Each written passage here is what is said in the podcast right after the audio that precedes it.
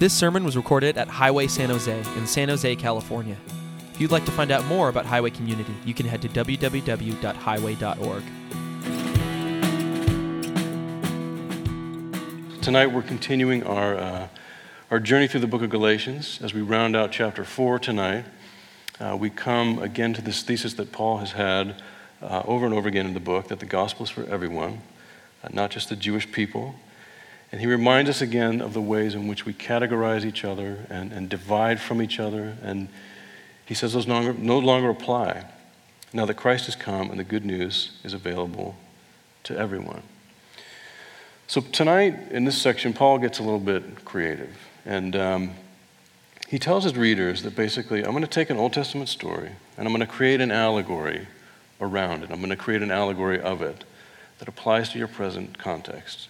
Now, I was an English major in my undergraduate years, and so this, the fact that he's doing this fills me with great joy. You know, English majors love allegory and interpretation and authorial intent and things like that. And, and Paul kind of plays with those concepts here in this, in this section.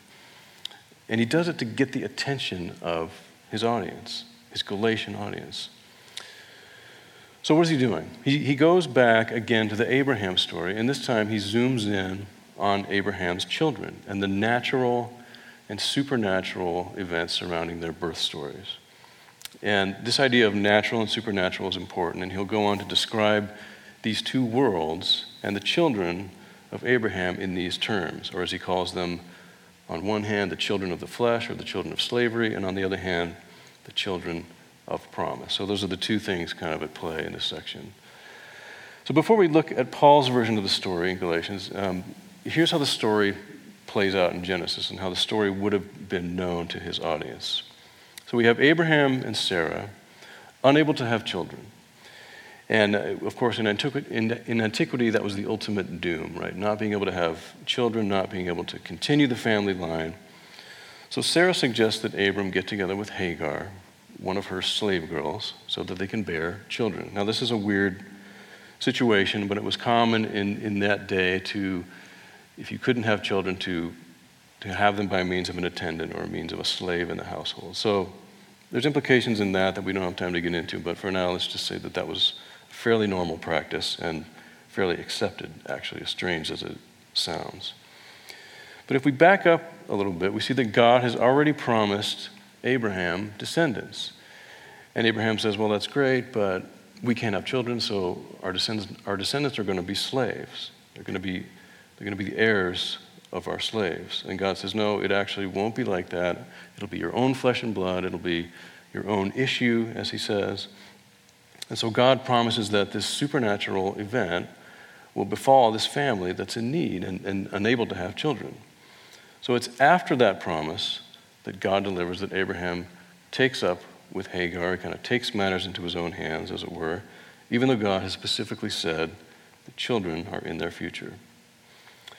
So Hagar, the slave girl, gives birth to Ishmael, and sure enough, more than a decade later, God's promise is fulfilled, and Sarah, who's about 100 years old at this time, gives birth to Isaac. God decides to actually bless both of the offspring, both the line of Ishmael and Isaac, and he says, I'm going to make your, your offspring bounteous, and I'm going to make nations out of you, and so forth. But it's through Isaac, as we know, that God establishes his, his specific covenant and his and he begins his unique relationship with the Jewish people.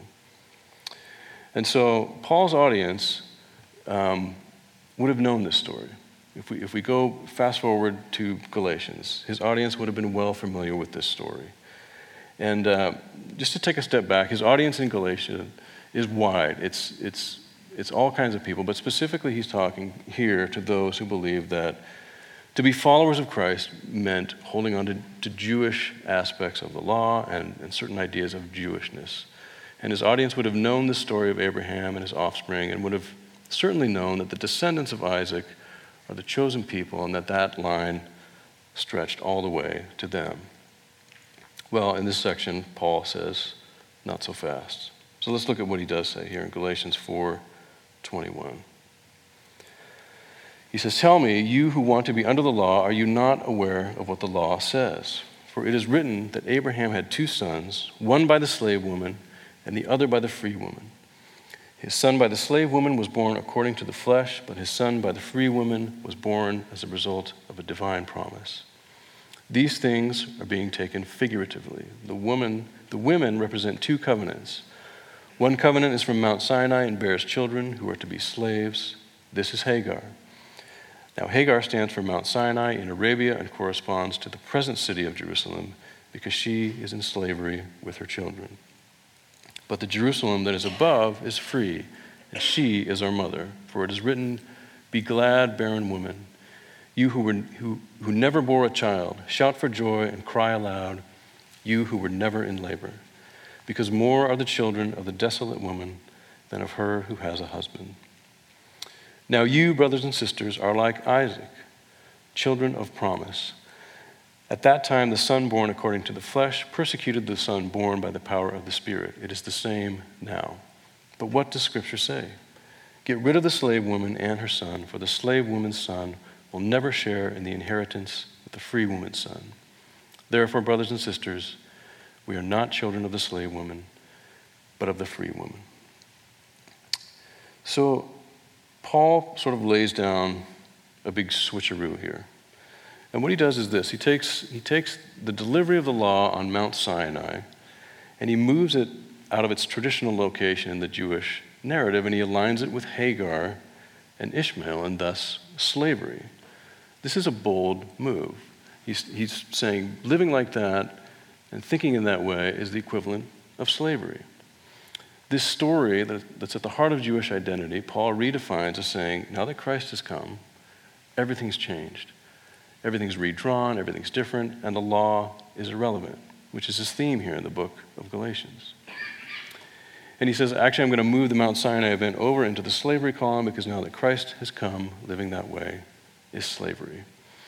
And in an interesting way, he's careful to say, and you may have picked up on this in the, in the passage, he says, these things are being taken figuratively. And I think he does this because he knows that this redefinition of the story is extremely radical.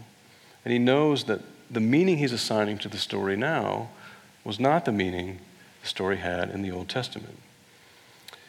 And you know, I think, I think that's worth thinking about a little bit. Um, as Paul lays out this allegory, he's, he's doing a very delicate, very tenuous thing with Scripture. And, and, and he's, doing, he's doing kind of an interesting thing with the Old Testament in, in the way he reinterprets it. You know, you may have been here when uh, Dr. John Walton was here earlier in the year. He's an Old Testament scholar from, from Wheaton. And he, uh, one of the things he always says is that Scripture is written for us, but not to us. And by that, he, he means that, you know, we have to understand what the ancient context is for the writing before we ascribe our context to it so that the two interpretations kind of hang in balance with one another.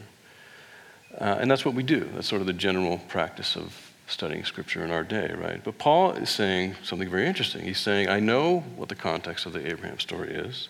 I know how it's been read and it's been interpreted for hundreds of years. But I'm going to stretch it and I'm going to reinterpret it to make my point here because the point I'm trying to make is so crucial that the coming of Christ means a grace based faith and it means this reinterpretation of everything, even ancient narratives that we've been accustomed to. Um, so Paul represents this sort of elasticity to, to Scripture and, and, you know, again, to this former English major, that's very exciting to me that, that, that he's doing that. And, you know, but granted, you know, Paul is Paul. Paul is the Apostle Paul. So before any of us kind of go back to the Bible and sort of take out the yellow pen, you know, we should, we should check ourselves, obviously. But I think the power in this, in this activity is very interesting. And, and the power of Scripture to flex and move over, over millennia is very, is very interesting. And it's kind of proof of, of why it endures and why it, it speaks to us, you know, day after day and week after week. And um, I, thought, I just thought that was kind of interesting. Okay, so we have children of the flesh, or children of slavery on one side, and we have the children of the promise on the other side. And by now, I'm sure that the answer is very plain as to which of those groups we want to be in, right? We are not children of slavery.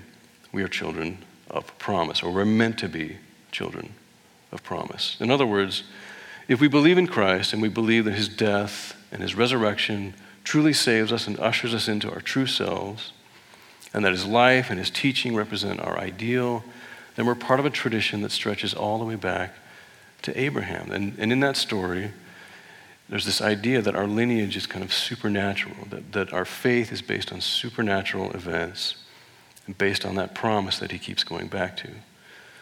So we believe in that promise of God and we wait expectantly for those promises to unfold. We don't turn to humanity, we don't turn to slavery, to our own initiatives to try to usher in God's plans. We trust and we believe that God will be God and He will be God in our lives and His plan will be seen in us.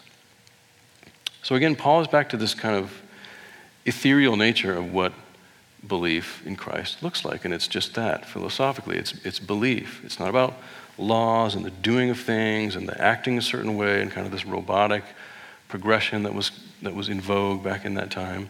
It's about belief and about that promise that God is for us.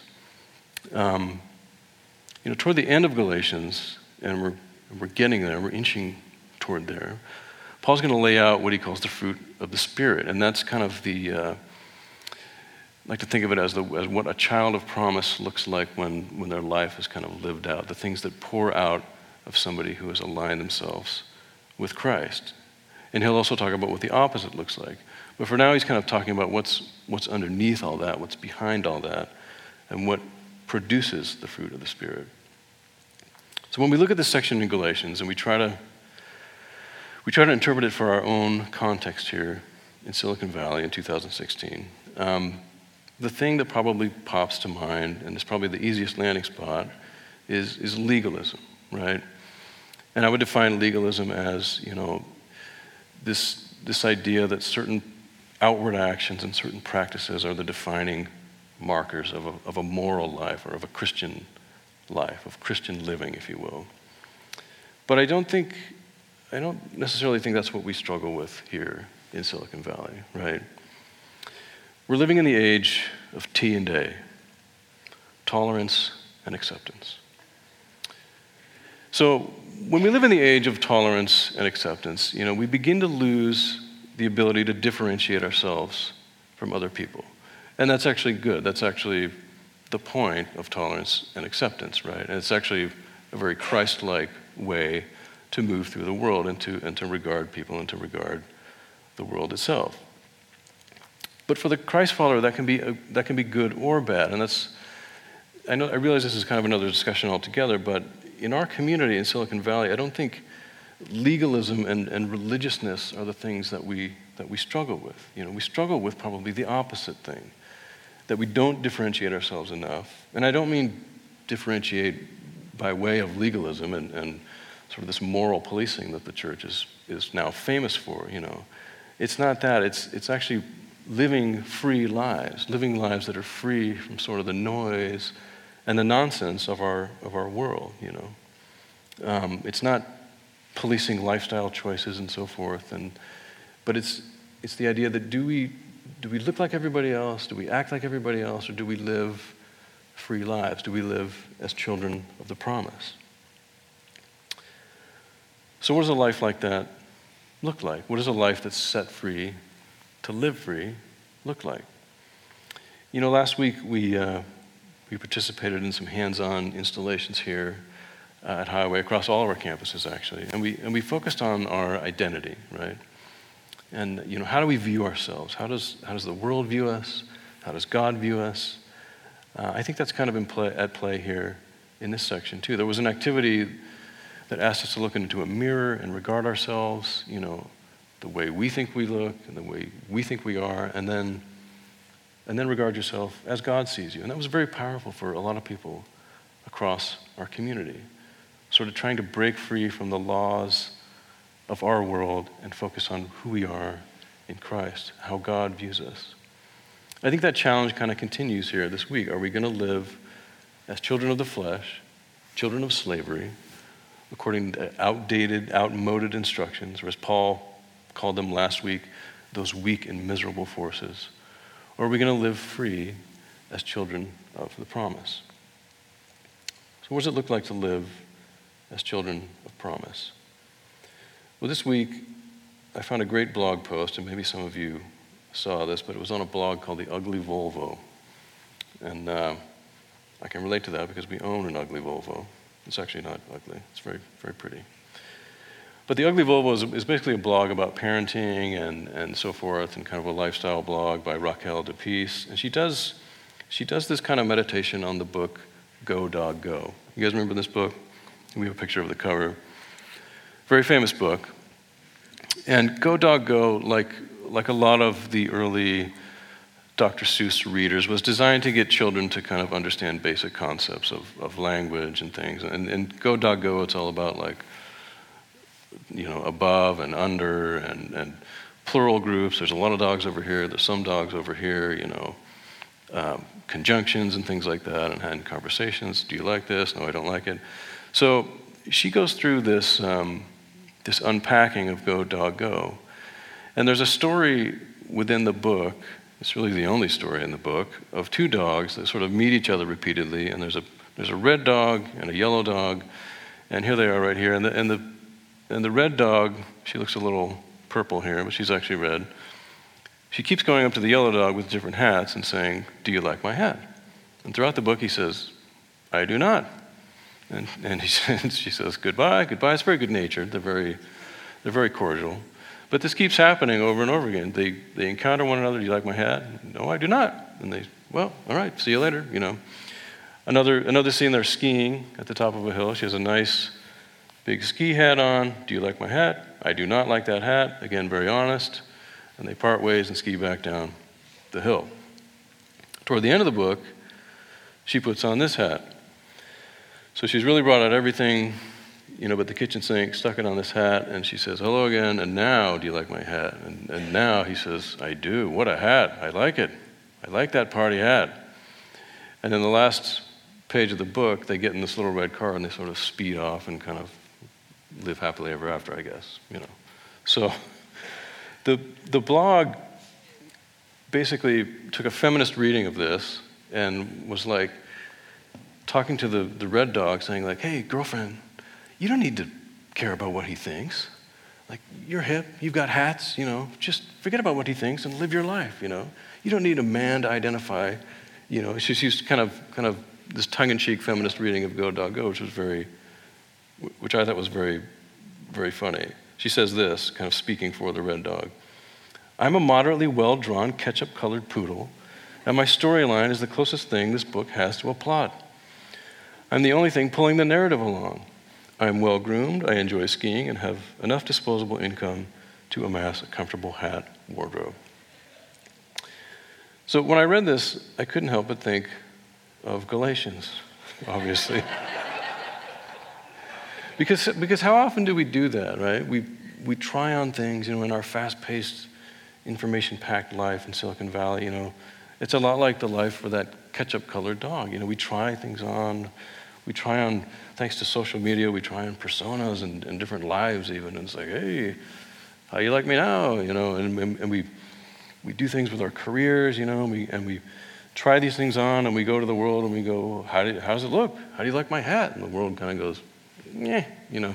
And then we go away and we try, we try other things on and we try to drum stuff up and we change our careers and we change our parenting styles or whatever, you know. And we obsess about things and, and, and whatever. And that's, that's slavery, right? That's living as a child of slavery, being bound up in a value system that someone has laid out for you that doesn't apply to you, right? That's life as a child of the flesh, a life removed from the promise, from that supernatural belief uh, that God is with you and Christ is at the center of your life. That's true freedom. That's being set free to live free. So we have a few moments left, and uh, we're going to reflect on this as the band comes back up. We like to take time and just offer a little bit of space here as we begin the week together to just to just reflect on this and sing together. And uh, so as we do that, let's ask ourselves, you know, what does life as a child of the promise look like? You know, what's the antidote of all that running around and all that kind of the lifestyle of the red dog, if you were? Um, it may be that we need to take a bit of a Sabbath from those identity markers that the world is kind of laying out for us, you know.